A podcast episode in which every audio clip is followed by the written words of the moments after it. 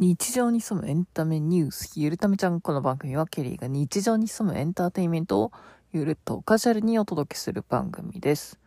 ポッドキャストや YouTube で配信しております。今回のトピックは、2024 Happy New Year Party with Yena に行ってきたということで、本当にとって出し、数時間前にね、えー行ってきたイベントについてご紹介していきます。まず、with イエナのイエナって誰ですか？っていうことなんですが、最近皆さんご存知の通り K-POP にハマっているんですけれども、まあその中で、えー最近、最近？去年、2023年頃から非常に興味深く見てきた IZONE のメンバー。IZONE っていうのは女性アイドルグループがいたんですけれども、えー今はね、もう解散してしまいまして、えー有名どころで、あの、相変わらず、相変わらずっていうか、まあ、違うグループになって、えっと、アイドル活動を続けているメンバーで言いますと、ルセラフィムのチェウォンとか、サクラとか、アイブのユジンとか、ウォニョンとか、かな？グループでやってるのは。とか、チェヨンとか、ソロ活動している、チョユリもソロとかなのかな？ウンビンはね、なんか変な入り方で知ったんですけど、あのー YouTube 見てましたら、あの、辛い食べ物が苦手な人の境界線を知ろうみたいなね、えー YouTube のプログラムが出てきまして、それを見ていたらなんと、まあ初回のゲストで誰が出てたか、初回だったか誰だ、いつだったか覚えてないんですが、多分アイズワンのメンバーが出てきて、あ、この人アイズワンなんだと思って知ったというような感じで、あの、ドラゴンボールのね、ボールを集めているような感覚で、えー、アイズワンのメンバーをちょこちょこ覚えていってるんですけど、今日はその中の、チェ・イエナっていうね、イエナを、イエナのイベントに行ってきました。イエナはですね、多分イエナを最初に見たのは、イ・ヨンジの、うん、ちゃんとのあの、プログラム名を覚えられてないんですけど、日本語訳版で、特に準備したものはないけれど、みたいなね、やつがあると思うんですよ。あの、お酒をたくさん飲むやつ、あると思うんですけど。その時に、あの、家長出てて、見たのがしっかり、あの、見たような気がします。そして最近見たのは、ルセラフィム・ウンチェの、ウンチェのスター日記みたいなやつがあると思うんですけど、そこで。最近でもないな。結構前に見てて、最近また見直したのかな。で、うんちはその、アイズワンが、あの、オーディション番組から誕生した女性グループアイドルなんですけれども、まあそのオーディション番組を最初から見てたよっていう話をね、うんちがしてまして。で、そのルセラフィムのグループって実はそのオーディション番組に出てたメンバーが実は3人もいまして。まあもちろん一緒に活動していた、チェヨン、あれ？チェリョン、違う、チェウォンと、チェウォンとサクラはもちろんなんですけれども、なんとユンジンもね、あの、オーディションには残念ながら落ちてしまったんですが、その後、ルセラフィムとしてね、活躍してたので、あオンにごめんねと言いながら、実は、イエナソンセにも最初から押してたんですよね、みたいなことうんちゃが言ってたりとかして、まあ最近のアイドルの、なんて言うんでしょうかね。なんて言うんだろう。あ、忘れちゃったな、ど忘れちゃったな、あの言葉を。まあまあまあ、前振りが長くなってきたので、まあ、アイズワンの、ちょっと、なんだろう、を簡単に説明すると、まあそんなような感じで、まあ、直近のね、アイドル世代にも影響を与えているっていうような、えー一人であるんですけれども、まあそのイエナの、うん、なんだな、これ。構成が間違ってんな。でも、取り直しもめんどくさいので、このままいっちゃうんですけれども。えっ、ー、と、まあ、そんなわけで、まあ、イエナを、イエナを知って、ちょっと順番は覚えてないけど、アイズワンよりイエナを先に見たし、同じ番組で、友人とかも見てた気がしますね。まあそんな感じで、ボールから見つけてアイズワンを知るみたいな感じなんですけれども。まあそんな感じで、まあイエナを知って、まあ私、この番組を聞いてる方はご存知かとは思うんですけど、ちょくちょくいろんなアーティストのコンサートだったり、イベントだったりに行ってるんですけど、まあそんな中で、あの、チケットサイト、まあピアだったりとか、E プラスだったりとか、ローチケだったりとか、チケットボードだったりとか、いろいろあると思うんですけど、まあそのね、メルマガとかが届くんですね。で、えっと、すごくざっくり K-POP アーティストみたいなのにチェックをしてると、だとか、なんだろう、時々おすすめの、あの、アーティストみたいなので、メルマガが送られてきたりするんですね。まあそこに、確かイエナが載ってて、あ、イエナ来るんだ。しかも大阪まで来るということで、えー、すぐさま、あの、LINE に K-POP グループチャットを設けているんですけれども、まあそちらの方に送ってみたら、ちょっと誰も行けないということで、えー、一人で行ってきました。えーと、それでですね、なんだっけ？イエナ。あ、まあ、イエナを知ったきっかけ、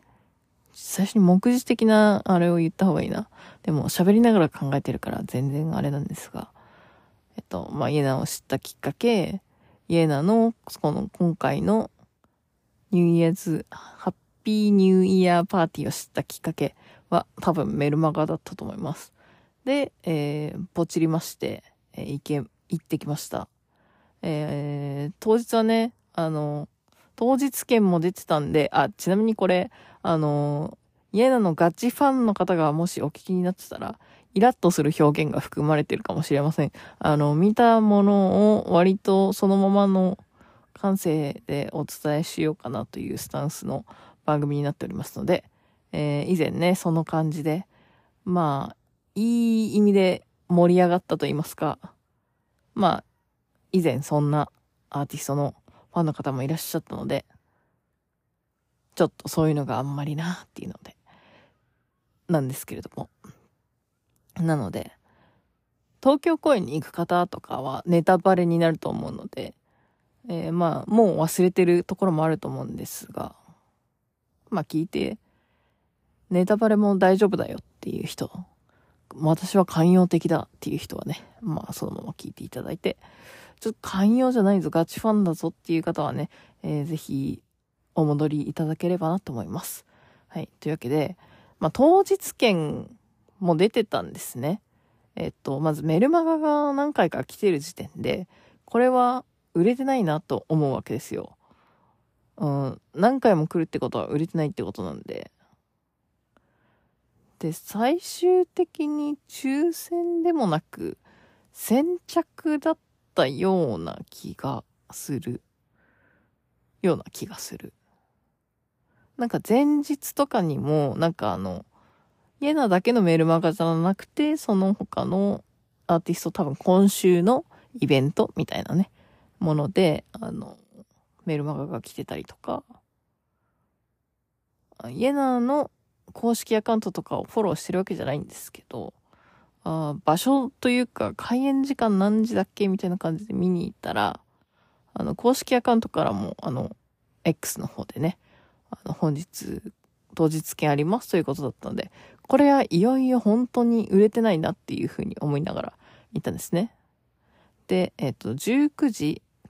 公演開始だったんですけど、あのー、開演時間がよくわかんなくて、っていうのも、あの、本当に割かし、行く直前まで、あの、オンラインのチケットだったんですけど、あの、発見してなかったみたいで、なんかその前の工程として、なんかオンラインチケットで受け取るみたいなね、工程はやっていたんですけれども、それだけでね、発見にはなってなかったみたいで、で、その発見をしたら、ようやく時間が出てきたんですね。多分それがあの、すでに行きの電車の中で 発覚したっていう感じだったんですけど、そうなんだよね。あの、19時に公演開始だったんですけど、これ、何時に、あの、会場してんだろうと思って、疑問に思いながら言ってたら、ちょっと出遅れてはいたんですが、えっと、東、東京じゃないや、ゼップ大阪ベイサイドっていうね、あの、ライブハウスだったので、あんまり最近ライブハウスに行くことは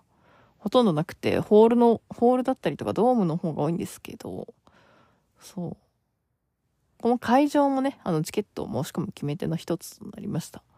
うわ、ゼップで K-POP アーティストが見れるなんて。近いぞっていうね。えっ、ー、と、2023年のライブ始めも、実は同じ会場だったんですね。その時は、あの、リナ沢山っていう、あ UK の日系アーティストだったんですけれども、今回は、なんと、韓国の K-POP アイドル、エナの、簡単に言うと、ファンミーティングでしたね。まあ、うつ、うすうすそうかなと思ってたんですけど、まあ、行ってきました。で、えっ、ー、と、大体、会場が18時で、開演が19時だったんですけど、あの、ライブハウスということで、整理番号順なわけなんですね。で、私の番号が200何番、250いかないぐらいだったんですけど、わあ、これは、もしかしたら行列並んでたら途中から、あの200番台に入れるかなと思って向かったんですが、なんと、会場の外に列がない。30分前。いいっていう感じで。あの、なんならあの、スタッフさんがね、一人外に出て、誰か来るかなみたいな感じで見てて、ああ、来た来たみたいな感じで あの、もぎりの人がちょっと顔をひょこっと出して、確認してたぐらいの感じだったので、本当にもう30分前には、あの、会場外がスカスカな感じでしたね。で、えっ、ー、と、外には、あの、お花ぐらい、お花が1個しかなくて、あのー、ポスターとか何もなかったのもちょっと寂しかったなと思うところなんですけど、以前のね、リナ沢山と比べると、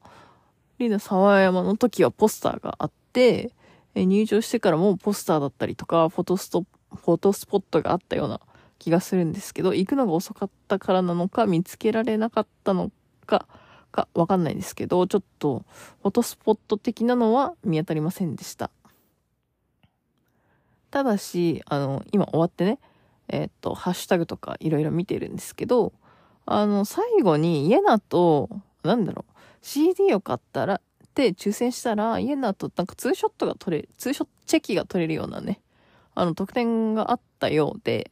なんかその背景は、あの、入場して右手に CD 売り場があって、ちょっと簡単にしか見てないんですけど、CD がね、2種類ほど売ってたように思います。で、私は結局買わ、買ってはいないんですが、で、まあそのツーショットしてる方のお写真が X に上がってまして、まあそれを見ると、うん、どこで撮ってたのかわかんないんですけど、まあ、入場して正面に行くとバーカンがあって、その右手の方に、えっと、ドリンクじゃないや、CD が売ってて、えー、以前行った時はその奥から、なんでしょう。うん、バーカンの左右から会場に入れる、あの、形だったんですけど、以前は。今回はその右手側はフェンスが、フェンスっていうか、行き止まりにしちゃって、左からしか入れなかったんですね。なので、ちょっと、あの、帰りは右手にあの、多分、プレゼントの抽選が当たった人だったりとか、チェキが取れる人がいたのかな？が並んでたので、もしかしたらそっち側になんかフォトスポットがあったのかもしれないんですけど、手前の方にはなかったた気がします。もしくはその奥にね、ユナが待ってて、そっちで撮ってたとか、うーん、見てないところにもしかしたらなんか、その背景があったかもしれないんですけど、ちょっと撮るところがなくて残念だったなっていうところです。で、飲み物を買いまして、ちょっとね、ここもショックだったことが1個ありまして、おそらく去年は500円で、えー、1D 別で、だった気がするんですけど、2024年はですね、なんとこちらも値上がりしておりまして、ワンドリンク600円になってました。ちょっとこれはショックでしたね。ワンコインで収まらないというね。500円あるあると思っていたんですけどなかったので1000円でお支払いさせていただきました。はい。というわけで左手から入場いたしまして、見た光景が、なんと、ゼップなのに、椅子っ一回、椅子嘘でしょと思いましたね。通りでもう人がいないわけだ。前が埋まっておりまして、で、スタッフさん、入り口の方にいなかったんですね。えー、てか、多分もう、並んでた、最初に並ん、会場時間に並んでた人はもう入りきっちゃってる状態なんですね。で、入って、これ、あれ整理番号順で、もしかして椅子に番号とかでもあんのかなと思って、よくわかんない。あでも多分、普通に立ちだ、立ち、スタンディングだったら、あの、先着順だから、なんか、空いてるところに座るパターンなのかなと思って、後ろの方にいたスタッフさんに聞きましたら、空いてるところだったらどこでもいいですよって言ってたので、えー、っと、なんだろうな。その、ステージに入るところの通路より前はほぼ埋まってまして、それより後ろの1階のフロアはまだちょこちょこ空いてたんですね。で、その後ろに段差があって、えっ、ー、と、PA 卓の左右はまだまだ空いてたんですけれども、うん。一人で行ってたので、どっか前の方空いてないかなと思って、前の方に見に行ったら、結構センター寄りの、えっ、ー、と、ステージから見て左手かなの方の、なんと3列目が前から3列目が空いてたので、なんと、イエナを前から3列目で見ることができました。これはね、あの、K-POP アーティスト史上一番最前列に近い場所で見れたんじゃないかなと思います。ただし、あの、最前、最前列の方も、まあ、ゼップのステージもそれなりに高さがあったので、まあ、そこから少し離れてて、2、3メートルぐらいは最前列でも、2メートルぐらいかなは空いてたのかなと思うんですが、3列目だったので、まあ2、3、3メートル以内ぐらいには入ってたんじゃないかなと思います。かなりはっきりくっきり見えました。えー、2023年の1月に森名沢山見に行ったんですけど、まあその時はスタンディングで10列目ぐらいだったんですけど、その時も結構、あの、近くで見れたように思ったんですが、えー、椅子ありの座席ありだったんで、自分のスペースもね、確保しやすいですし、えー、とってもあの、ラッキーでした。で、なんでしょうね。なんか、入って右手の方に、なんか付箋になんかメッセージを書いてボードに貼るっていうようなシステムがあったので、まあ一旦席に、席を確保して、そのメッセージを書きに行ったんですけど、なんか記念日について教えてくださいっていうのと、あと、あなたのお悩みは？みたいなのね。あの、紙があって例にあったんですけど、まあ事前に公式サイトだったりとか、公式 X とかでなんか告知があったんだったら、もう全く見てなかったんでわかんなかったんですけど、まあ見よう見まねで書いて、ペット貼ったんですけど、まあその時に、あの、左手にいたのが、あの、中国人のファンの方が二人組で、女の子二人組がいまして、書いてたんですね。で、女の子二人組が、あの、翻訳機にかけて、韓国語にして書いてたので、ああ、そうやった方がいいのかと思って、けどもう書いちゃったし、実は1枚目もね、あの、めちゃくちゃフルネームで書いてたんだけど、あ、家長が読みやすいように書いた方がいいのかなと思って、あの、裏に、え自分の整理番号と名前を書いて、なんか多分これは最後に、あの、もしプレゼントが当たったら、まあスタッフさんがね、スタッフさんと自分がわかりやすいように、あの、書くのかなと思ったんですけど、思って、最初めちゃくちゃ漢字でフルネームで書いてたんですけど、あれ家長見るのかなとか思い始めて、ちょっとね、いろいろ書いてて、で、表は、あの、最初に、あの、記念日がどうっていう方の、あの、記入事例の紙を見たので、なんとか記念日と、なんて書いたかな。家な記念日って書いて、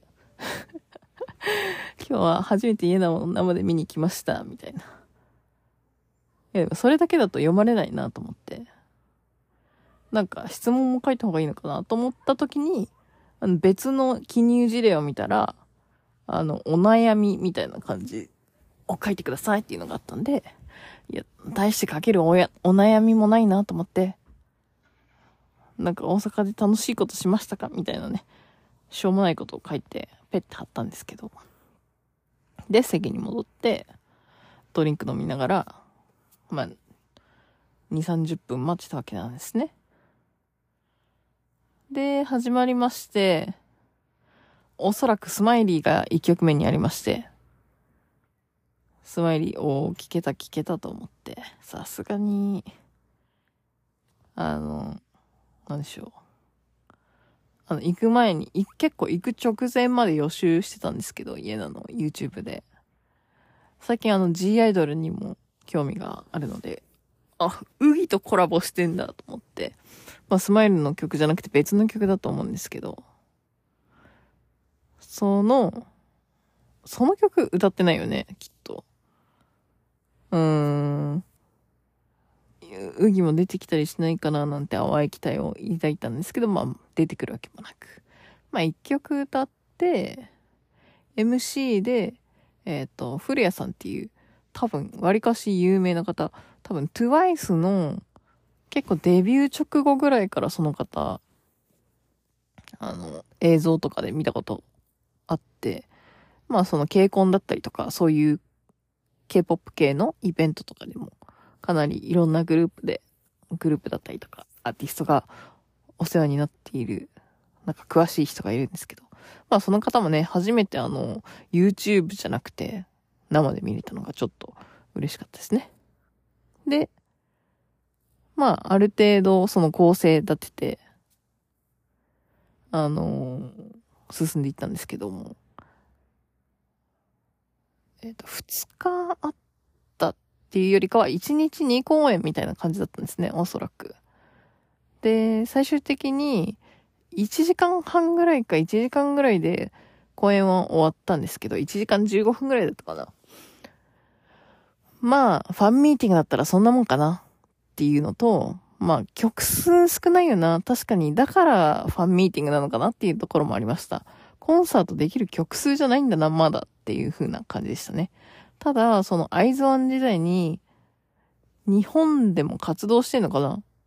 タワーレコにもポスターとかサインとかがあったので、おそらくそのアイズワン時代に日本でも活動してるから、すぐにね、あの、ファンミーティングとかしてて、えー、っと、嫌なの YouTube とか見てると、ちょっと前のタイミングですでにね、日本だったりとか、タイとかバンコクとかマカオとかでやってたのかな？その辺とか東京とかでもね、やってたと思います。で、だから2回目ぐらいになってんじゃないかなと思うんですけど、まあその中よく大阪でやってくれたなっていうのと、がとてもありがたかったですね。行きやすい。ありがたい。コンサートでも大阪に来てくれないグループもいるんですけれども、そういう意味では非常にあったかい家なんだなというふうに思いました。で、最初何やったかな？あプレイリストのコーナーかな。あの X の方では簡単にもうつぶやいているんですけど、わーっていうね、曲名の曲はまあ最後に紹介してくれたんですけど、3曲ね、紹介してくれまして、えっと、昼の部でも同じコーナーがあったみたいで、まあさすがに昼の部、夜の部では違う曲だったみたいなんですけれども、昼の部は知りません。夜の部は、なんだっけな。どんなお題だったか忘れちゃったんですけど、うーん、まあ、とりあえず3曲ありまして。うん、なんだっけな。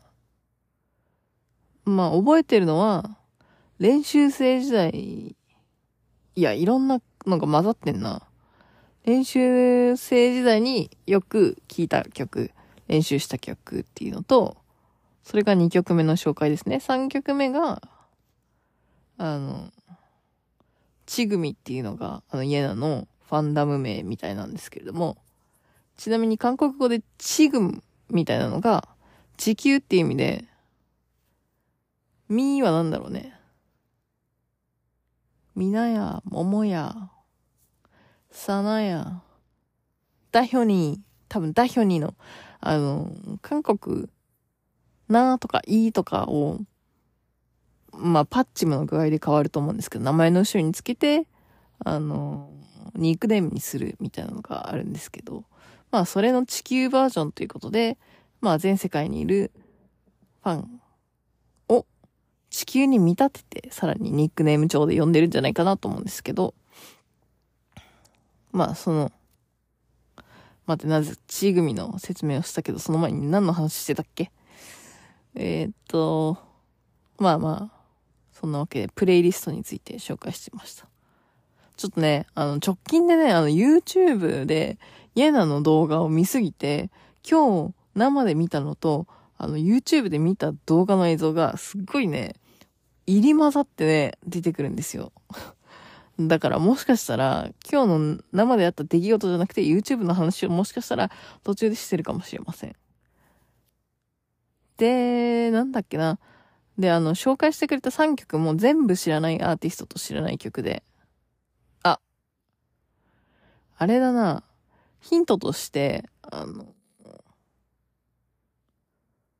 ジェスチャーでね、ヒントを出してくれてたんだけど、走ってる、あ、運動してる時によく聴く曲っていうことで、ノーバディなんとかみたいなアーティスト、ボーイズなんとか、全然覚えてない。あの、3曲目の曲名しか覚えれなかったんですが、本当に何のとっかかりもなく。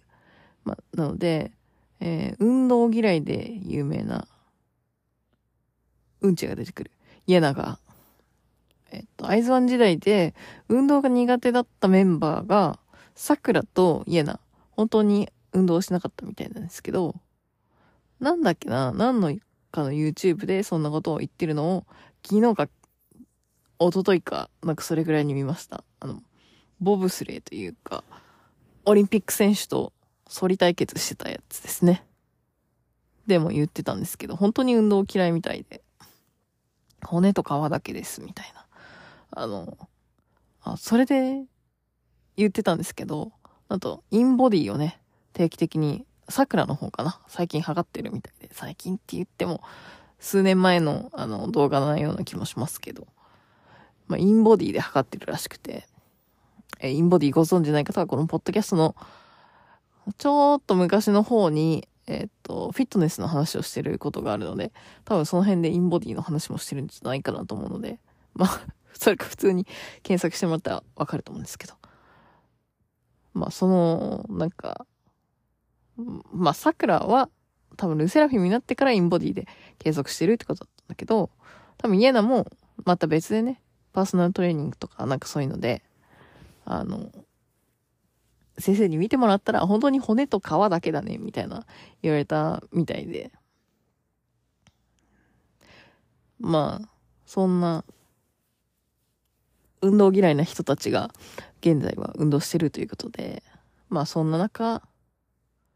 その曲を聴きながら、Nobody なんとか、ボーイズなんとか、Nobody なんとか、全然わかんない。なんか歌詞書きに、あの、運動するときにいいみたい。any somebody いや、絶対おかしいな、英語の意味が。なんとか somebody, any somebody で合ってるかもしれない。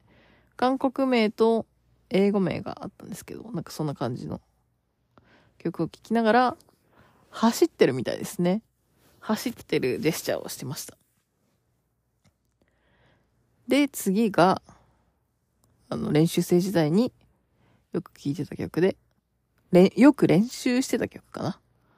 これはなんか女性アーティストだった気がするんですけど、ここはちょっともう女性ぐらいしか覚えてないですね。えー、多分ね、誰も覚えれてないんじゃないかな。あの、少なくとも今のところ X のハッシュタグ、英語言えな、あなんだろう、公式アカウントが出してた今回のイベントのハッシュタグでは、その曲のタイトルは見つけられませんでした。で、えっと、脱線するね。で、えっと、最後に、ちぐみを思い出す曲みたいなのでね、えー、わーっていう曲を紹介してくれたんですけど、この時に、あのー、イエナが客席をね、指さしてたんですね。で、あのー、お客さんがなんか発言して当てるみたいな感じだったんですけれども、あのー、ルセラフィムのチェウォンのみんな私の仲間になれみたいな韓国語バージョンをめっちゃ噛むっていうミーム、TikTok でめちゃくちゃミームになってたあの動画があるんですけど、それを言ってる、韓国語で言ってる人がいて、いうのがツボってたっていうのが見どころの一つだったかなと思います。ちなみにこのイベントって、あの、無料配信してたのかな？なんか、行くときに調べてたら、なんかそんなような、えっと、X アカウントを見たんですが、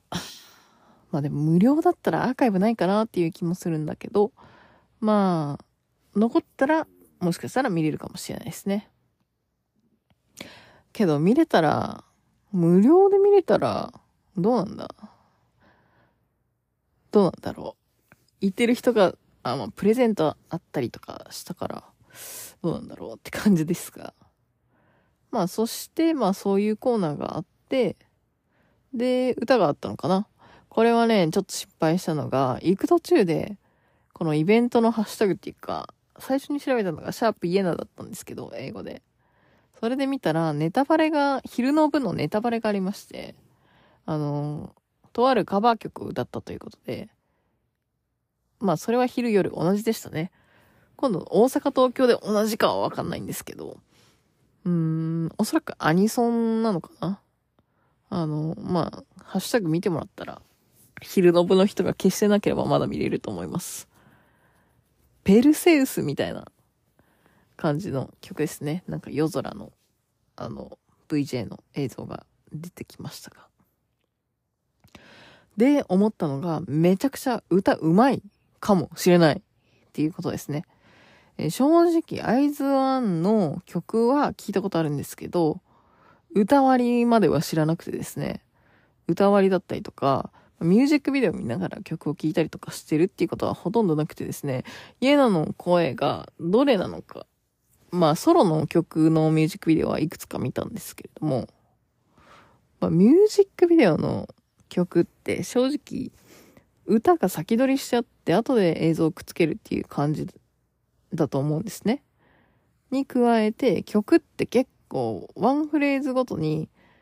あの、撮って編集してっていう作り方もあると思うんで、まあそこは音源ベースだといくらでもうまく加工すればうまくなると思うんですけど、おそらくカバー曲なので収録はしてないと思うんですよね。本当にオケに、カラオケに、あの、生歌を重ねてるだけだと思うんですけど、で、原曲も知らないんですけど、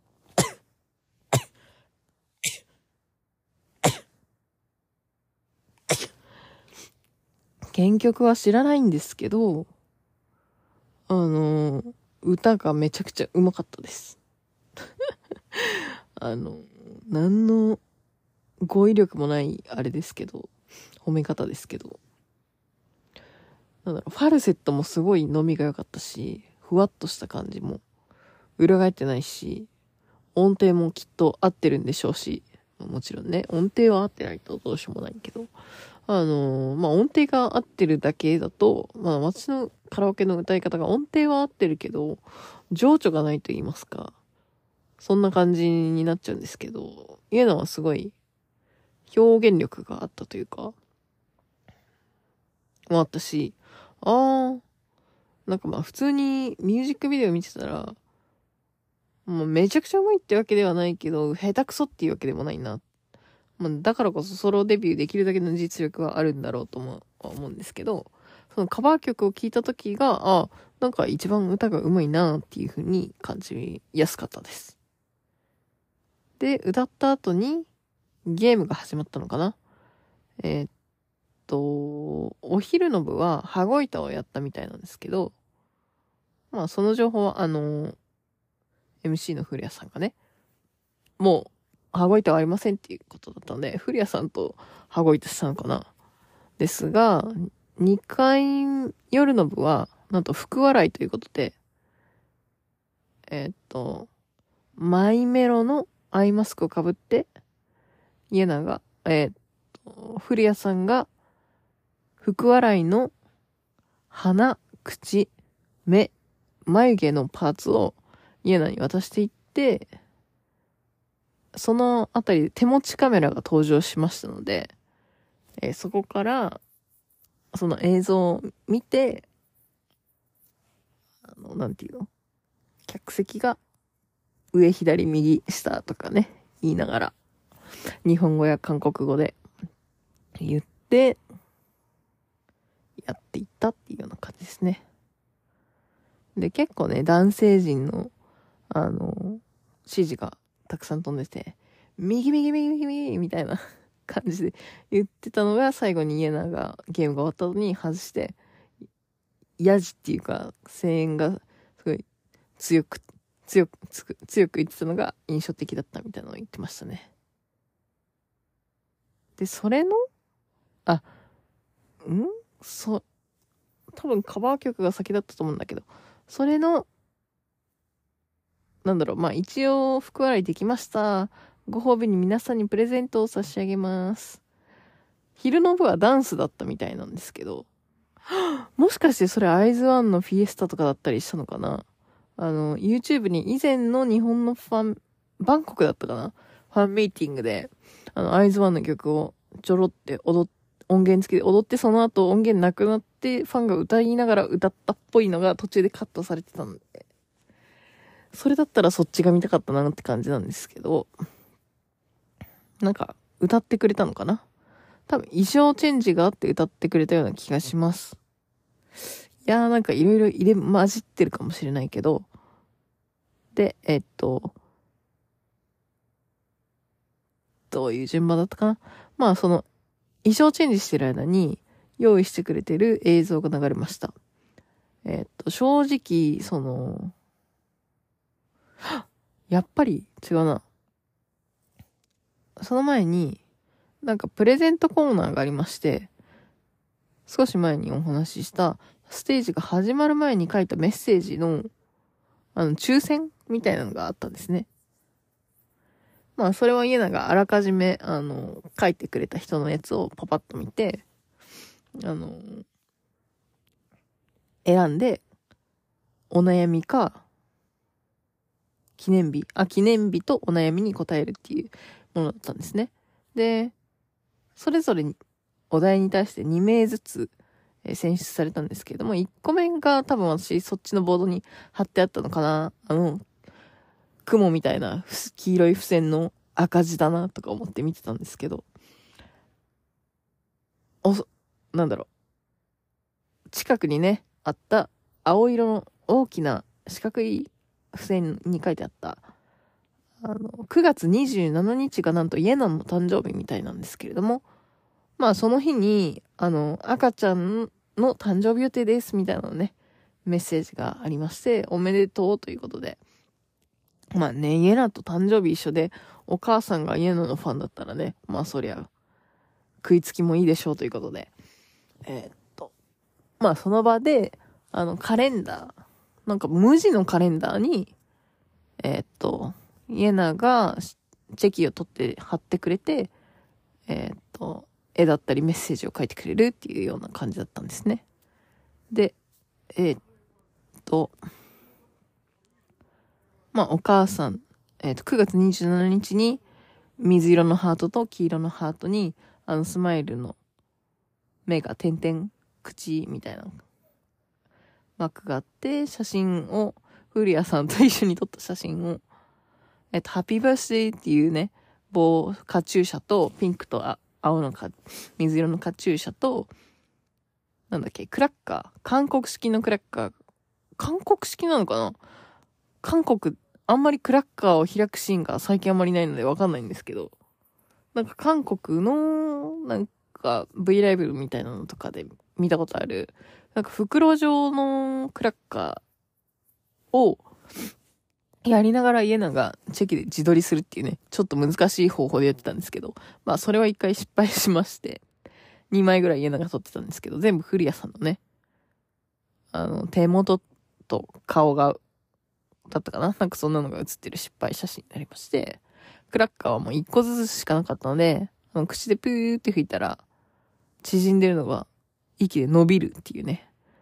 あれの写真を撮って貼って、なんか、そのカレンダーに貼ってましたね。2枚寄りのカレンダーに9月27日にハートを書いて、えっ、と、チェキにメッセージを書いて、さすがにメッセージまでは忘れちゃったけど、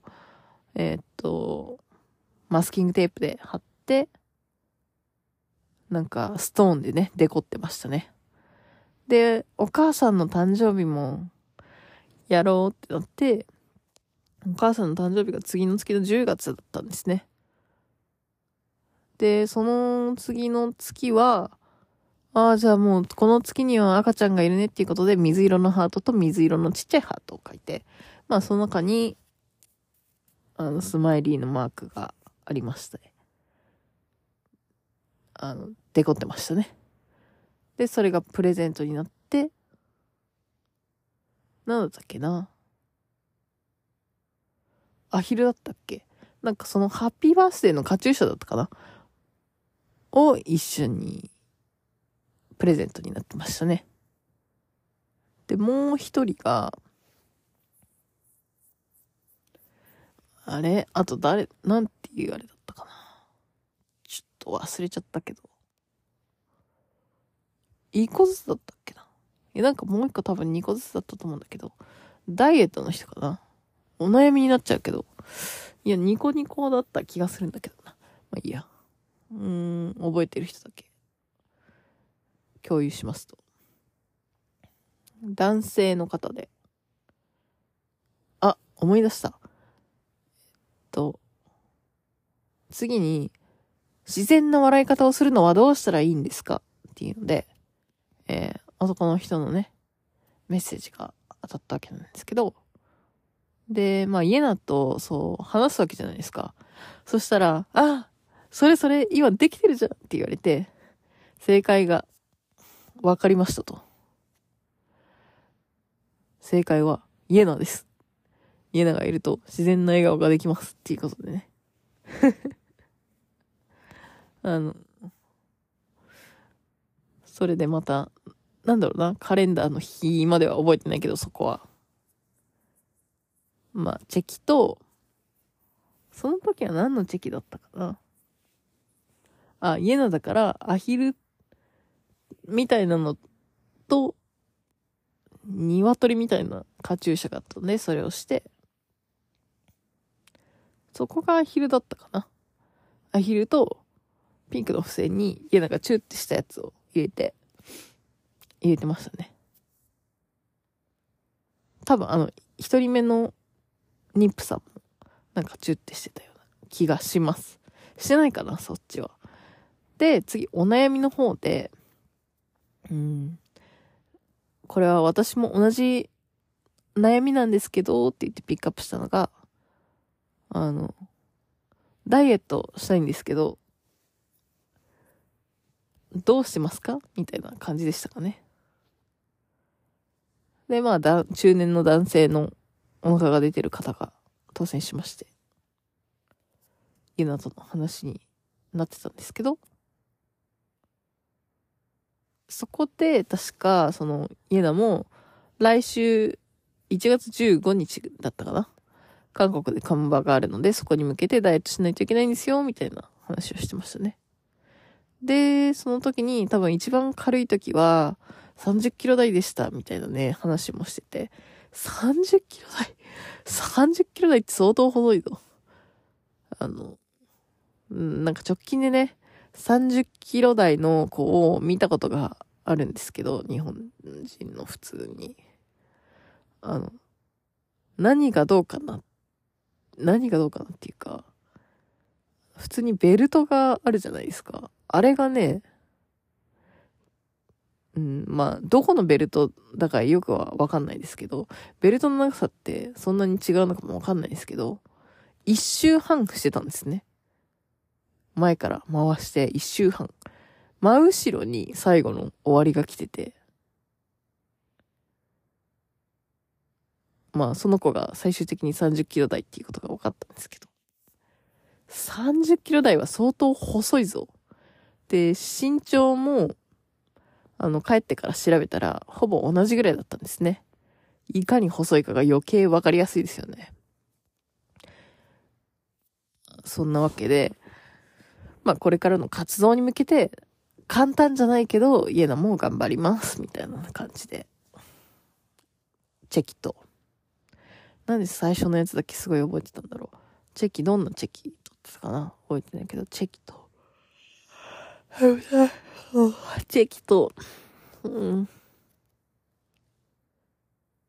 あれかな？チェキにチュってやって、一緒に頑張りましょうみたいな感じでしたね。で、じゃあ、ご飯を食べると食べたくなっちゃうんで、このさっき使ってた福笑いのアイマスク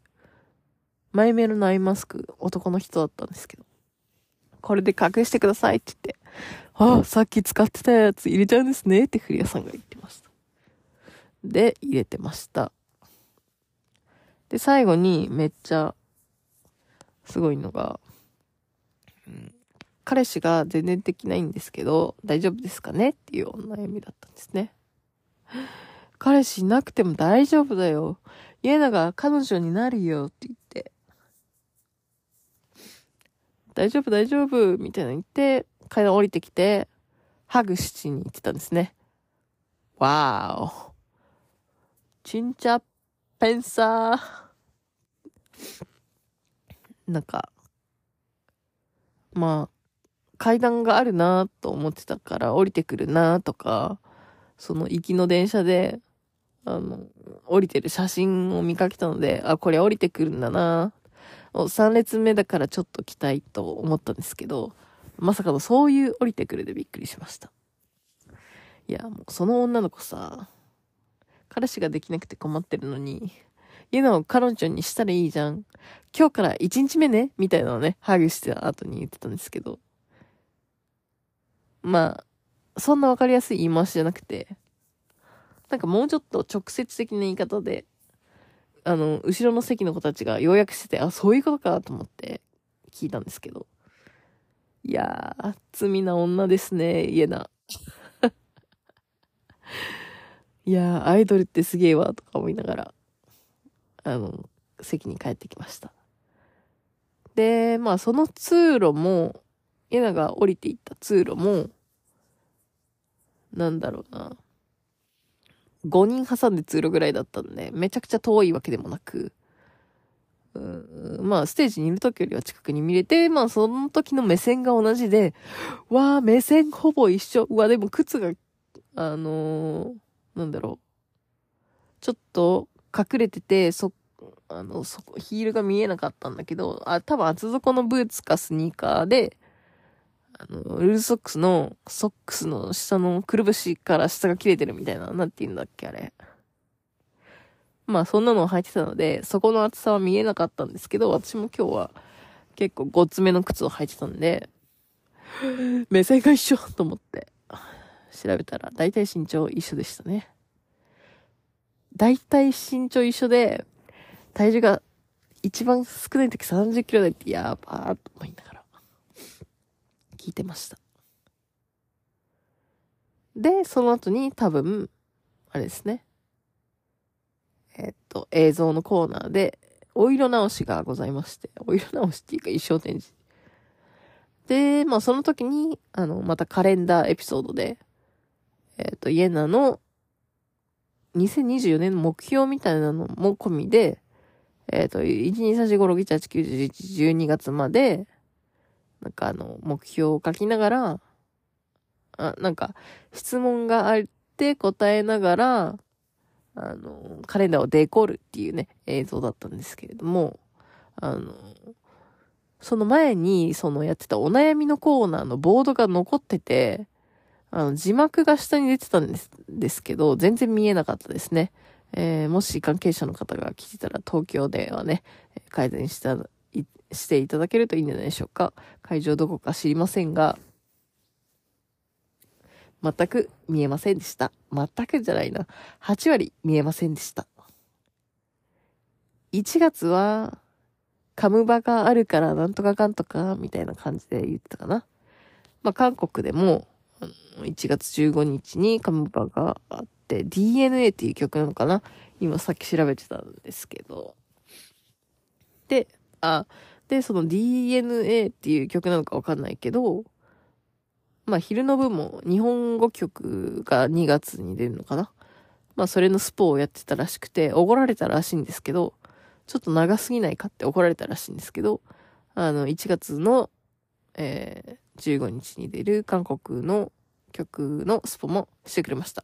結構盛り上がるポイントをワンフレーズぐらい歌ってくれたのかなと思うんですけど、えー、結構大人っぽいというか、あの、歌唱力で歌い上げてるような部分をあの、スポしてくれまして。えー、今までの曲は結構可愛い系だったけど、今回はかっこいい感じですっていうので、まあ、さっき調べた感じでは DNA っていう曲なのかなと思って、勝手に思っております。でね、ちょっとこの、イベントに行く前に YouTube で見たあの文房具屋さん、あの子供の日の YouTube を見たんですけど、わーなんか確かにめっちゃスマイリーとか可愛い曲だし、まあ、曲が可愛いのは全然いいんですけど、あの、ミュージックビデオが、もうめちゃくちゃ、あの、ポップでキャッチーな感じなんですけど、ずーっとこんなに可愛くて、その子供の日のね、あの、YouTube で、文具店に子供が喜びそうなアイテムを買いに行って、帰りにたまたまその文房具店が小学、小学校が前で、あの、学校帰りの子が嫌なに気づいて、嫌だーってすごいたかってきたっていう動画を見て、わ韓国のアイドルに、韓国人って韓国のアイドルに興味ないって言うけど、まあ、大人がね、興味ないっていう人が多いんですけど、その理由って、まあ、小中学校ぐらいまではアイドルを推してるみたいなんですけど、まあ、それ以降になると、やっぱり、韓国も学歴社会なので、勉強が大変みたいで、あの、もう、アイドルを追わなくなるような感じの傾向があるのかなと勝手に思っているんですけど、まあ、嫌なその小学生に人気な、あ子供に人気なアイドルなのかと思ったら、ちょっとなんか行く気が足が重く、足取りが重くなるような感じがしてたんですけど、あちゃんとそういうのも考えて、かっこいい系もやってくるんだなっていうので、あの、少し安心したというか、まあ、その、スマイリーとかの系統で言うと、日本、J-POP で言うと、キャリーパミュパミュみたいな感じかなとも思うんですけど、まあ、キャリーももうね、結婚したりして、るとは思うんですけど、結婚したりとか、だんだんもっと年を重ねていくと、そういう曲ばっかりだと、あの、自分がやるのが大変になってくるんじゃないかなと思ったんですけど、まあ、かっこいい曲もやってくれるということで、まあ、もう少し思ってるより息の長いアーティストになっていくのかなというふうなことを勝手に考えておりました。で、まあ、スポーもしてくれまして、えー、っと、その後になんか曲が歌ったのかな？もしかしたらその後に、お色直しなんでお色直しって言っちゃうんだ？衣装替えして、もしかしたら、アニソンのカバーだったのかな？かもしれないし、えー、イエナの持ち歌を歌ってくれてたのかもわかんないけど、ちょっと曲名と曲が一致してないので、何の曲を歌ってたのかわかんないんだけど、まあでも聞いたことある曲でした。で、まあ歌ってくれて、なんか白いね、白っぽいショーパンと、あれ？降りてきた時と服装が一緒な気がするな なんかノースリーブの白いへそ出しっぽい服と、ショーパンと、ルーズソックスみたいな、あれはなんて言うんだろうな。まあ、ああいう感じの服で着て、あれ、下に降りたのと一緒だぞ。まあでも、いくらか、うん、まあ、靴だけ一緒だったのかもしれないけど、えっ、ー、と、それで、出てきて、歌ってる感じが、まあ、普段、カメ、韓国のカメラの位置ってあんまり下から撮ることないかなとは思うんですけど、まあ、基本カメラもクレーンだと思うんで、まあ、正面から撮ったり、まあ、ものによってはいろんな角度から撮ると思うんですけど、まあ、ステージの方が今回は生なので高くて、まあ、客席から見上げる形になるので、なんかわかんないですけど、最初の衣装の時とはちょっとまた違った雰囲気に見えて、なんか、髪型もなんかチェンジしたのかしてないのか、あんまり変わった場所がはっきりは覚えてないんですが、なんかがなくなったような気がするんですが、衣装だけなのかな。なんかちょっと違った人にも見えましたね。で、おそらく先にカバーを歌ったと思うんだけど、あー、でもやっぱり持ち歌を歌うときは、あんまりめちゃくちゃうまいっていう感じには聞こえなかったですけど、まあ普通に歌ってんなっていう感じでしたね。で、また古谷さんがなんか出てきたのかな。またで椅子が出てきて、えー、トークがあったと思うんですけど、その時のトークは何だったかな。おっと、バッテリーが、おっと、こんなに喋って届いてない。1時間ぐらい経っちゃう。マジ？これ1時間経っちゃうと勝手に切れちゃうんだよね。ちょ、一回切りましょう。はい。というわけで、結局ね、えー、公演が1時間ちょっとだったんですけど、あったことをすべてね、倍、当倍で 話してるような感じなので、えー、このポッドキャストもなんと1時間ぐらいかかっちゃってます。まあ思い出す時間とかも入ってるんですが。で、結局今ね、保存してる間に何喋ってたかなって考えてたんですけど、何喋ってるかあんまり思い出せなかったです。で、まあ、最後、古谷さんも椅子を持ってきて、なんか喋って、えー、ん、何の話してたっけな。多分、その次に、1月来週のカムバの話であったりとか、日本の曲を楽しみにしてくださいとか、そういう締めの挨拶みたいなのがあったと思うんですけど、最後は、古谷さんが僕は外れて、皆さんと楽しんでくださいっていうことで、先に古谷さんがはけまして、ヤナと話して、一曲歌って終わったのかなと思うんですけど、その最後の一曲が、あのー、ヤナがまた階段から降りてきてくれて、えっ、ー、と、ステージ右手から降りてきて、歩いていって、ああ思い出した。まあいいや、ちょっと一旦時系列で進みますね。歩いて行って、で、後ろの通路を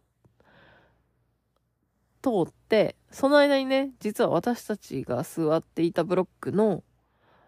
2個、2列目の後ろにも通路があったんで、そこから来たらめちゃくちゃ多分一番近かったんですけど、そのもう一個後ろのブロックを通って、えっと、ステージ左手の階段を上がっていったんですね。なので、東京会場行く方はぜひね、通路沿いがおすすめです。そういうね、そういうのね、通路沿いがおすすめなんですよ。特に目の前に階段があっある通路だったら絶対来てくれると思うんで、通路沿いおすすめです。で、で、最後に歌って、ハゲで行って、犬からのメッセージが動画で出て終わったっていうような感じなんですけど、あの、さっきのね、なんだっけ。記念日とか、あ、記念日だ。記念日が1個しかないって言ってたと思うんですけど、それを思い出したので、あの、追加でご紹介したいと思います。で、その、記念日のところがね、えー、の時のメッセージが韓国語で書いてあったメッセージだったんですね。それを古谷さん、古谷さん、韓国語もペラペラなんですけど、あの、プロデュース41の時に家永が最初に出演した時の日が記念日ですっていうことで、これなんとかさんですか？みたいな感じで手挙げたら、まあ、最前列の女の子だったんですね。で、あの、韓国語で話してたので、最初。はい、みたいなね、みたいな。韓国人なのかなと思いきや、なんと、家長が認知してる、おそらく結構なトップオタに近いんじゃないかなと思うんですけど、なんせ、日本のイベント、ファンミーティングに、外国から来て最前列を取っているっていうことだったので、相当なあれかなと思ったんですが、結構ね、あの、家だとラリーしてて、なんか、あの、かなり前からよく来て、韓国にもよく来てくれてるっていうことだったんですけど、まあ、台湾から来てるということだったんですね。で、よくよく見ると、さっきあの、コメント、私が付箋にコメント書いてた時に、真横にいた人の中国人だったんですね。で、なんかその時も、台湾がどうみたいなのをね、あの、え、英語じゃないと思う。韓国語でもないと思う。多分、いや、台湾がどうとか言ってなかったか。あの、中国語で喋ってたんで、中国人かなと思ってたんですけど、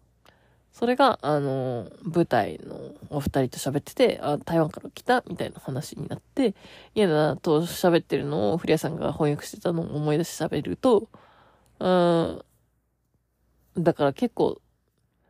あの、よく韓国に来てくれてるっていうことなので、憶測でいきますと、会津湾時代からもう結構通ってて認知もされてる誤算の方なのかなと思うんですね。それで家長、あー、なんだっけ。なんかしゃべ、あ、あの、中国、台湾人の方が、あの、他の人に譲ってあげてくださいって、韓国語で言ったんですよ。だからみんな韓国語、韓国人なのかなみたいな。多分それが先にあって、あの、韓国から来たんですか？台湾から来ましたみたいな話にな、の流れだったと思います。だから、台湾の人なのに韓国語ペラペラなんですよ。怖い。怖いよ。っていうのも思いつつ、電池大丈夫か。あの、台湾メンバーで言うと、まあもともと TWICE から K-POP に入ってるので、あの、ついだったりとか、最近ハマっております G アイドルのシュファが台湾だと思うので、まあね、そのメンバーがチラチラチラつきながら、あ、アイドルも中国人のメンバー2人とかもね、あの、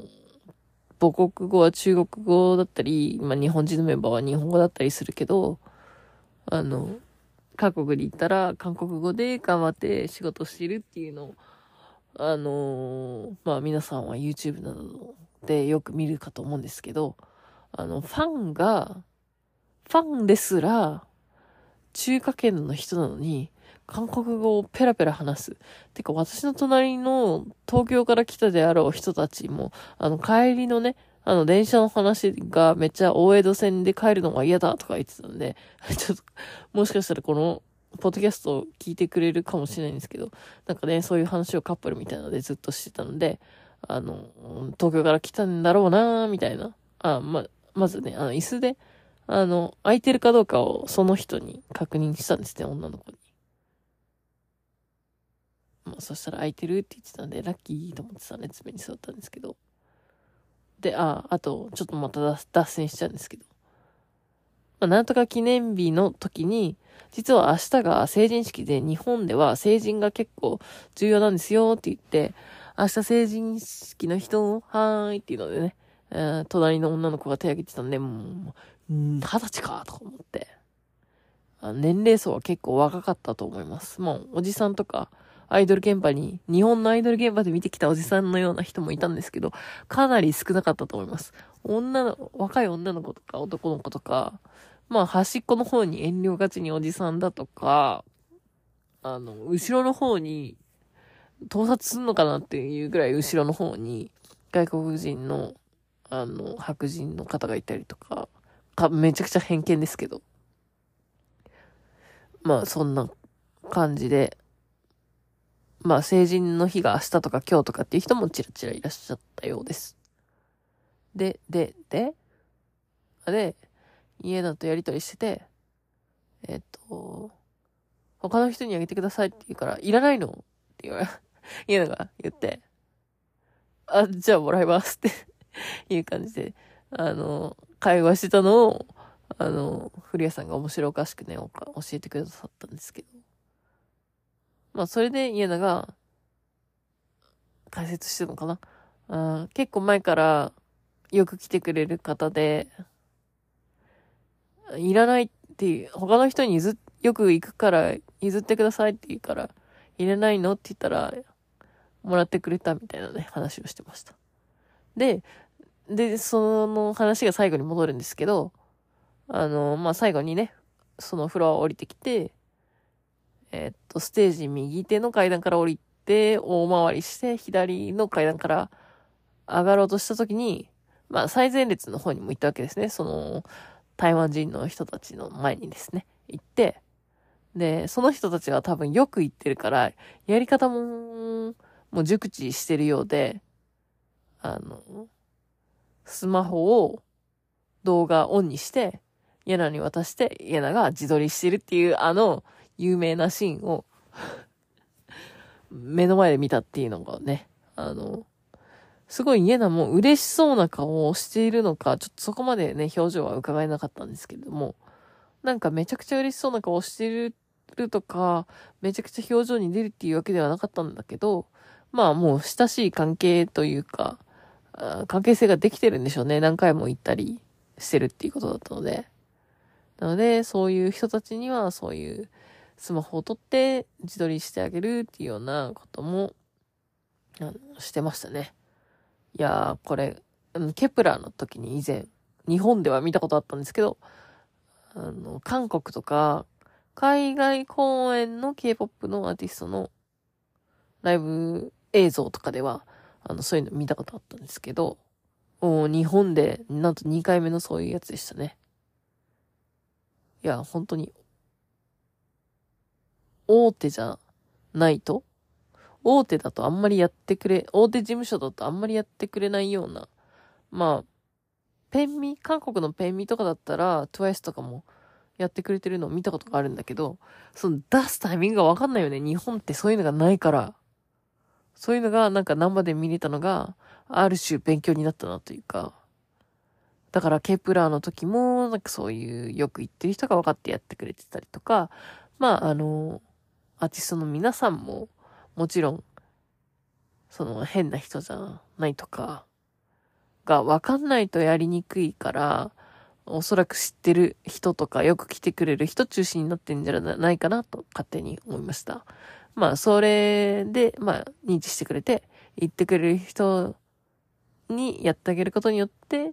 まあ、よく来てる人は行った甲斐があったよね、みたいな感じですよね。で、なんだろう。ちょっとハートとかを作って待ってる人とかは、ああ、生き慣れてんなーっていう感じもしましたね。ちなみに、まあ、それで大体その、なんかそのインパクトがすごかったのはそのあたりのお話なんですけど。ちょっともう一個脱線しまして、多分 MC のどっか途中で、もしかしたら最後の MC の方に入ってたのかもしれないですけど、最近覚えた日本語はっていうので、えー、昼の部ではツルツルスベスベ、みたいな あの、オノマトペだったんですけど、あの、韓国人得意のチュルチュルにならず、まあ、若干なってたけど、チュル、ツル、ツルチュル、ツルチュル、スベスベ、みたいな感じでね、言ってたけど、あの、夜の部はですね、呪術回戦の領域展開ということで、あの、日本語がちょっと出てこなくてですね、手のポーズだけしてたら、えっ、と、2列目、1個前の列にいた女の子が、領域展開って言ったら、嫌ながめっちゃいい反応してましたね。で、あ、あと最近よく見ている日本のアニメということで、それが後ろの MC だったかな？話してたんですけれども、あの、なんか、日本のアニメでも韓国に行くと、タイトルがかん、あの、ハングルというか、韓国語バージョンになって、日本とイコールじゃない時があるので、なんかパッと出てこなくて、あの、後で聞いときますねって古谷さんが言ってたんですけど、それは果たして出てくるのかなっていうところですね。どんな話だったかも軽く説明してたとは思うんだけど、私も忘れちゃいました。はい。バッテリーがどうのって出てますね。まあ10%あるんでまだいけるでしょう。ということで、イエナの全貌。えー、ハッピーニューイヤーパーティー with イエナの2024ハッピーニューイヤーパー、ハッピーニューイヤーパーティー with イエナの全貌でした。まだあった。そしてね、帰りに、あの、プレゼント当たった人が、まあ、あの、CD 発売してるところで待っててくださいね、みたいなのをね、古谷さんが終わる前に説明してたんですけれども、あ、そういう説明が後ろにあったのかな？説明してて、まあ待ってる人だったりとか、なんかその CD を買ったら抽選をしていて、まあ、入場した時になんか当たりました、カランカランみたいなのやってたんで、まあその時にチェキがあったのかなっていうことで、チェキも4、5人ぐらい並んでた気がしますね。で、まあ私はもういいかと思ってそろそろ草と帰ったんですけれども、まあ多分当たってなくても追い出さな、追い出されなければ、その、家だとね、ツーショット撮ってるところとか、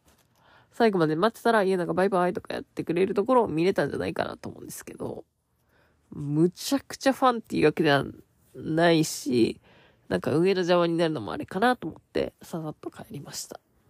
なので、気になる方はそういうシーンもあると思いますので、ちょっと邪魔にならない程度で、可能であれば、待っていたら、なんか、一言メッセージもらえたりとか、ちらっと、あの、見えたりとかするんじゃないかなと思います。なんかね、そのシーンだけ見ると、まあ、日本のアイドルっていうことではないんですけど、まあ私も一時期通い詰めていたアーティストがいまして、なんかその時の現場を思い出したような気がします。懐かしいですね。チェキを積むってほどではないですけど、何だったんだろうあのチェキ、グッズを5000円分ぐらい買ったら1枚取れるみたいな感じだったんですね。旗から見ると積んでるのと変わりない。なんなら、ライブのチケットとそう大差ないぐらいの感じだったんですけど、なんかその時の感覚を思い出したような気がします。ちなみにその後ろに行った、あの待ってる時にね、入会、イベント開始前に喋ってる時は、後ろの席は大阪の人で関西弁だったんですね。で、明日は、あの、ジャニーズ系のスマイルアップでしたっけ、今は。あの、京セラのコンサートに行くみたいな話をしてたりとかして、で、左のカップルは東京から来たみたいで、明日の成人式の帰りの話で、えっ、ー、と、大江戸線では帰らないっていう話で揉めてたりとか。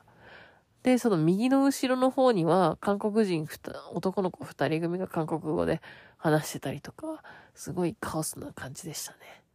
何の話だよ、これ。で、その、結構、に、二列離れてるんで、話の内容までは聞こえてないけど、前の方には台湾人二人組のメンバーとかがいて、すごいインターナショナルな空間でしたよね。そんなにインターナショナルだなって、肌で感じるような、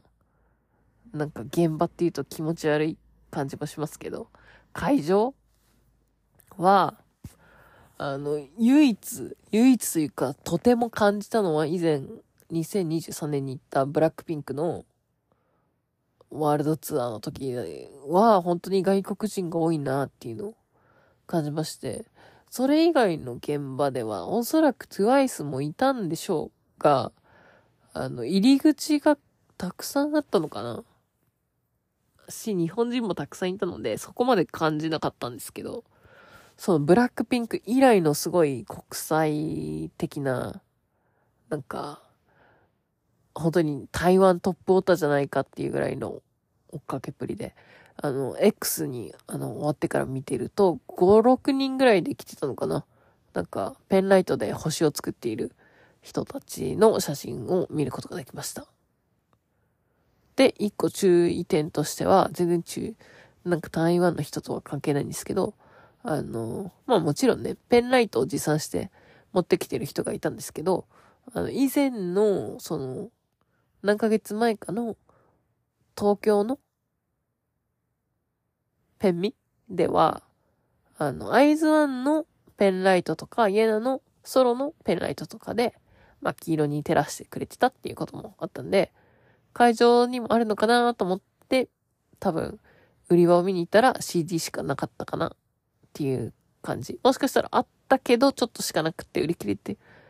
かもしれない。でも、あんまりグッズのソールドアウトがどうとかっていうね、あれは見なかったような気がするので、なかったような気がするんですけど。あとはね、もう、私が入ったタイミングで、もう、1対9の割合でお客さんとスタッフ9割っていう感じだったので、写真も撮りづらかったりとか、あの、スタッフが多すぎて、なんか、早く入った方、なんか、ゆっくり見、見れる気がしないなっていう感じだったんですけど。というわけなので、あの、当日にペンライト買おうって思ってる人はおそらく買えないと思うので、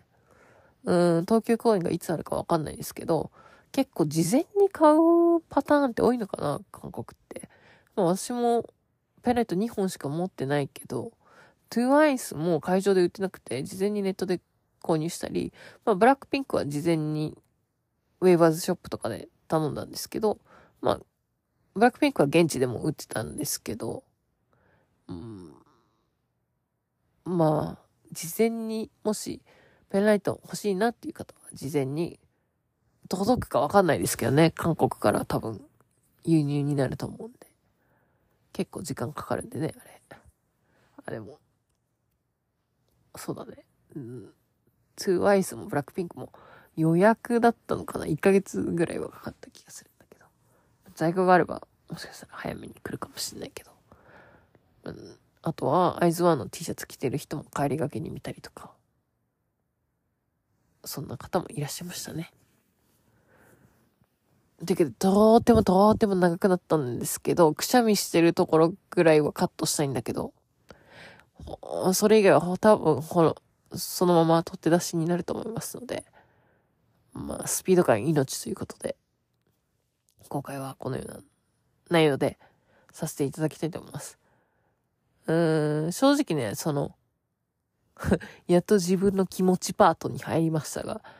あの、文房具店で小学生に持っててる家ナを見たときは、あー、本当に韓国のアイドルって、小学生とかのレベルなんだな。マジか、みたいな、今日そういう感じのショーを見に行くのかっていう気持ちだったんだけど、カバー曲を歌ってる家ナを見て、むちゃくちゃうまいやん、歌、みたいな感じになりました。ただ、歌のうまさだけでいくと、あの、なんだろうな。K-POP をだけでくくるとどうなんだろうなっていうところもあるけど、まあ日本の J-POP アーティストの方が、まあ上手い人もいますよね、そりゃ。ただ、イエナは踊るし、ビジュアルもね、すごく可愛いので、まあそういうとこの総合で見ると、あの、次のカムバの曲もかっこいいっていうので、まあ、バランスとしてはすごくいいのかなっていう感じがしています。アイズワン時代のパートとしては、どういうパートだったのかわかんないですけど、なんだろう、歌は誰なんだろう？ゆりとかその辺なのかな？なことかその辺なのかな？ちょっと待って。ゆりとなこの違いが 似てない？あの二人。ちょゆりず。ゆりと？チェオンと？嫌だ。そこは顔が似てるだけか。で、ミンジュはビジュアル担当っていうぐらい。あと、チェー、チェオンがダンスうまい担当みたいな。あとは何担当なのかそこまでまだ踏み込めてないんですけど。イエナはビジュアルなのかな？いやでも歌もそこそこうまいぞ。っていうことで、なんか、あの、行く前に勝手に謎に失望した部分は、すごく補えたし、うん、コンサートに行って嫌いになるパターンってまあほぼないなというふうに改めて感じましたが、あでもやっぱりね、あの、人間性とかはすごく YouTube とかでも垣間見れることができるんですけど、歌が、生歌が本当にうまいかどうかは、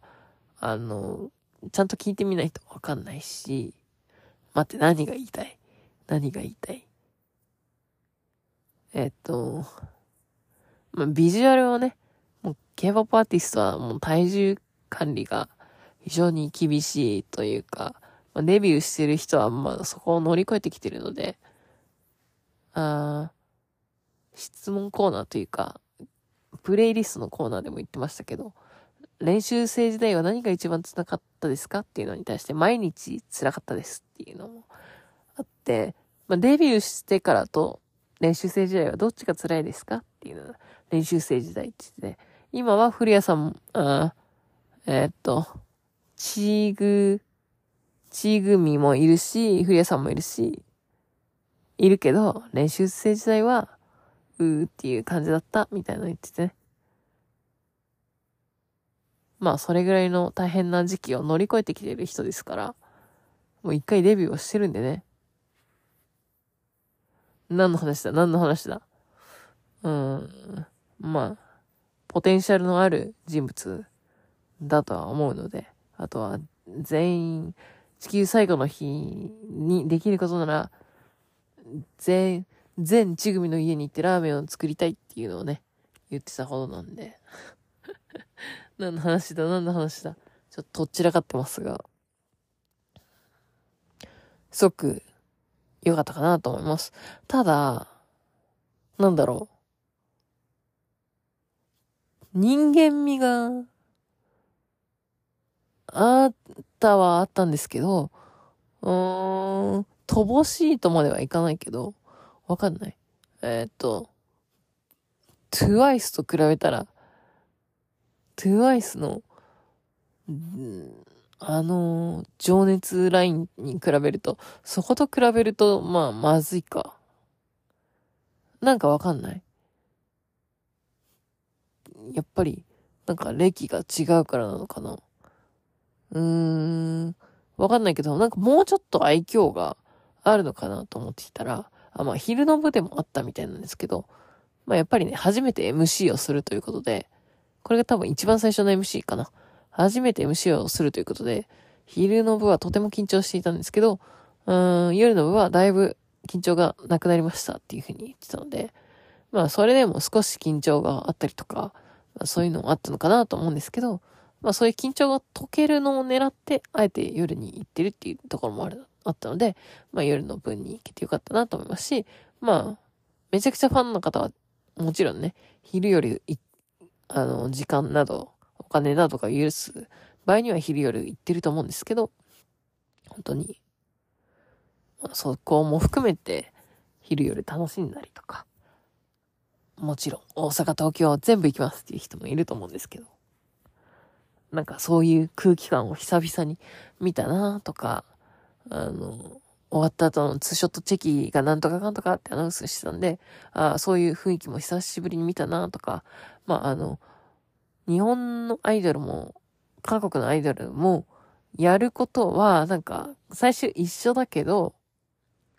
やっぱり韓国のアイドルが日本に来てるのって、あの、国際、それだけで国際的だし、さらには、日本人もいるし、韓国もいるし、台湾からも来てるっていう、その国際色ある客層っていうのが本当に韓国のアーティストってすごいんだなっていうふうに思いました。あとはなんかその曲もまだそんなに多くないのにあの、YouTube の方見てたら、マカオだったりとか、バンコクだったりとか、何カ国もね、あの、ファンミーティングを先に行ってるっていうのは、あんまりそういうパターンを見ることって、ないし、あんまり知らないんですけど、まあ、それだけ、あの、ファンを大事にしてるのかなというふうに思いました。世界中の全地組に会いに行くっていうのをね、どこかで見ましたし、えー、最近見たんですけど、あの、ケプラーが、お料理をしてて、そこにゲストで、これイエナじゃないな。イエナじゃないわ。間違えました。ごっちゃになってる、ごっちゃになってる。えー、っと、まあそんなわけで。うん、まあファンを大切にしてんのかなっていう感じられたりとか、その台湾トップオーダーに、うん、神対応をしてるスマホで撮ってあげてる。まあそこはもう韓国にいる時と変わらないあれなんでしょうね。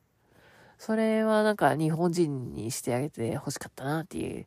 気もしますが、日本人はもうカメラを OK、カメラ OK タイムにしか出す習性がないので、その日頃のね、韓国であったりとか海外でのそのスマホのやりとりのタイミングとかがね、全くわからなくて、まあ、いつも来てくれてるファンの方にやってあげてるっていうのも見れたのも良かったですし、今度どこかのタイミングがやっぱそういうのも、あー誰だなやるとしたら、TWICE のはペンサまで行かないとないぞ、そんなことは。ってなると、日本のペンサはないと思うので、韓国まで行かないと無理だし、っていうのを軽々とやってのけている家らはすごいなと思うし、あとは、うん、ゼップで椅子が出てるのを初めて見たので、あとはその埋められるぐらいの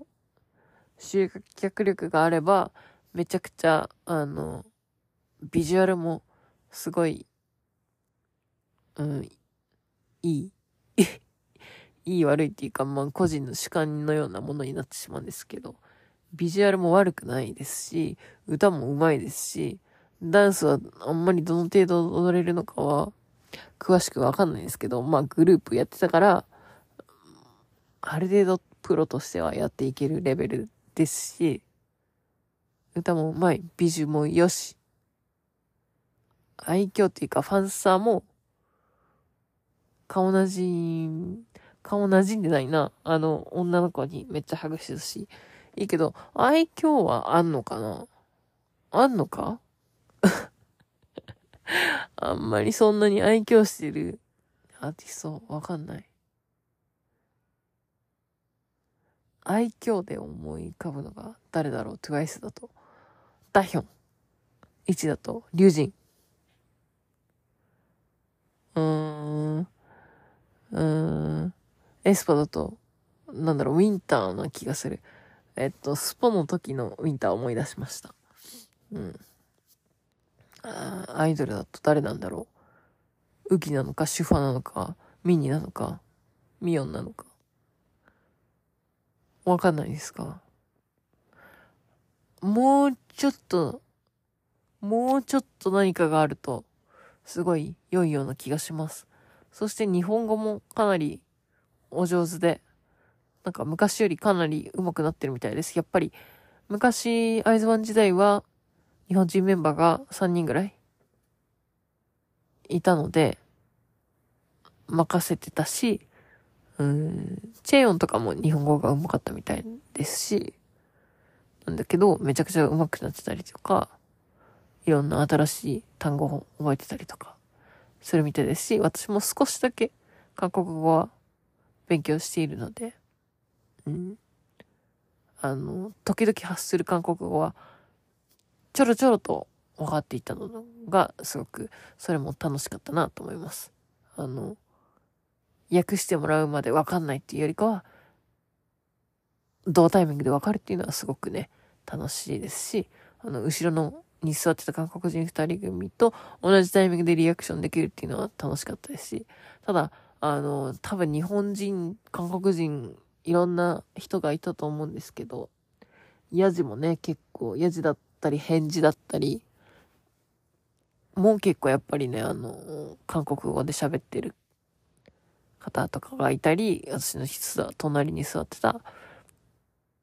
成人のね、東京から来た人も結構返事し、韓国語で返事したので、あみんなすごい、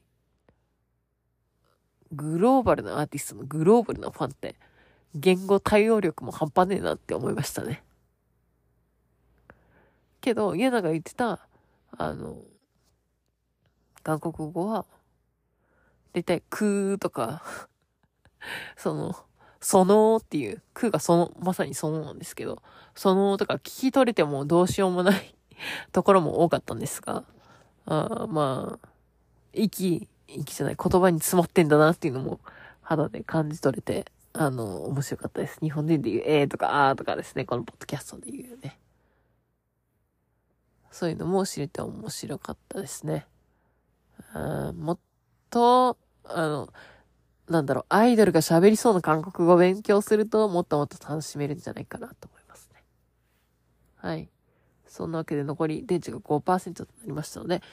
一旦ここで締めます。一回閉めてるのか閉めてないのかよくわかんないんですけど、というわけで今回のエピソードはいかがだったでしょうか。え本当に取って出しの、えー、2024年初の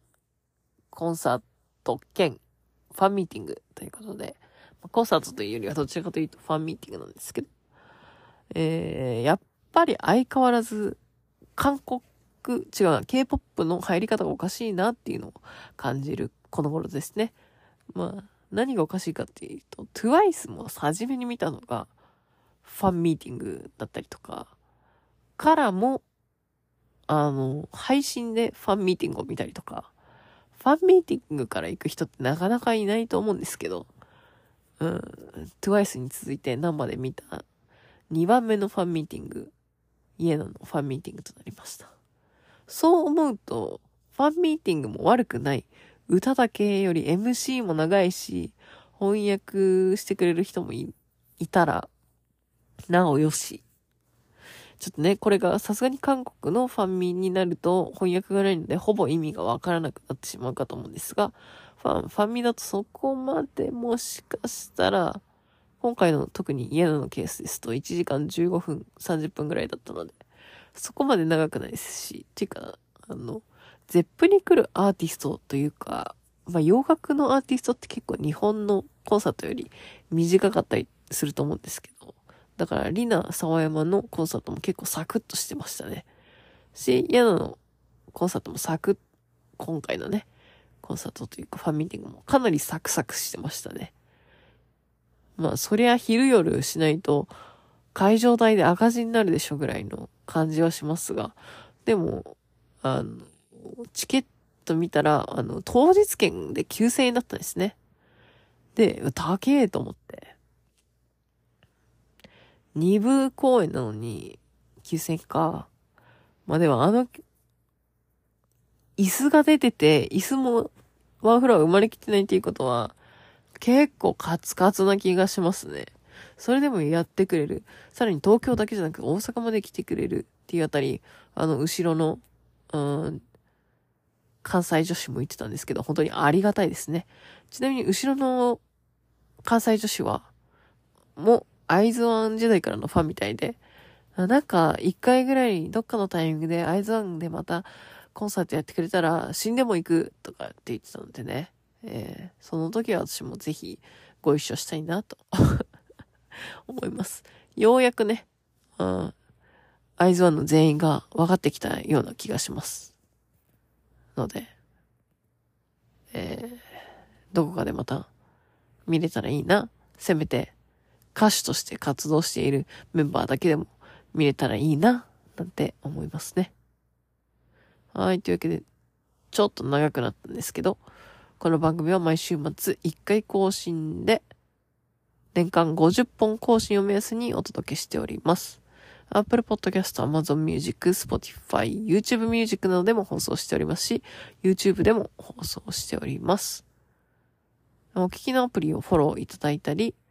えー、X こと、元ツイッター、旧ツイッターの方でもね、フォローいただくと、えー、X の方は手動で最新情報をお知らせしております。アップしきる前に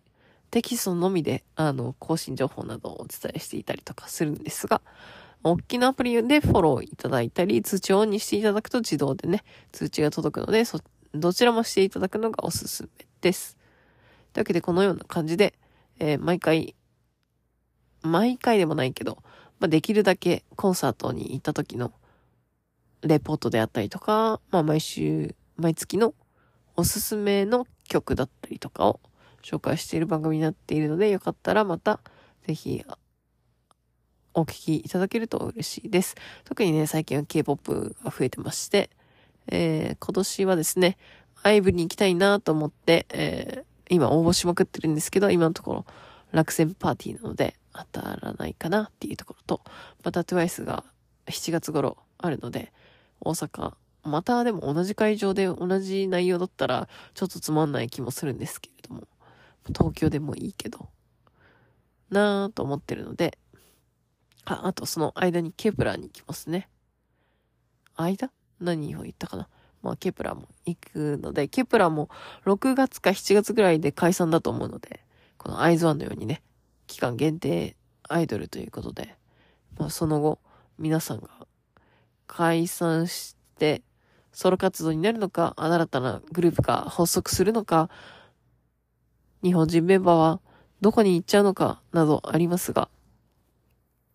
えー、その後も楽しみにしていきたいと思います。はい。というわけで、また、ここまで、うん、今回長い間ね、お聞きくださりありがとうございました。うん、ぜひ、イエナだったり、イエナの関係者。イエナは聞けないか、こんなに長い日本語。あでも、勉強にしてくれたらとてもありがたいです。えー、コンサートの、コンサート？イベントの？東京の？ハッピーニューイヤーパーティーの参考などにしていただけると、日本のスタッフさんもね、聞いていただけると、どこか改善点、えー、っと、ボードは避けてから映像を流していただくだったりとか、えー、っと、無料の配信、もしあったんだとしたら、アーカイブもあるといいな。いや、無料でやってる時点で赤字だと思うんだけど、大丈夫ですか？資金繰りの方は。いやな、ありがとう。大阪まで来てくれてありがとう。日本でペンミ、ありがとう。コンサートもね、また、あの、アイズワンファンの方は、冒頭でも話した LINE、あの、まあ、私含め4人しかいないんですけど、全員アイズワン好きなのでね、えー、また家長コンサートしてくれるっていうことであれば、あまたみんなで遊びに行きたいと思いますので、関係者の方も聞いてくれてたらいいな。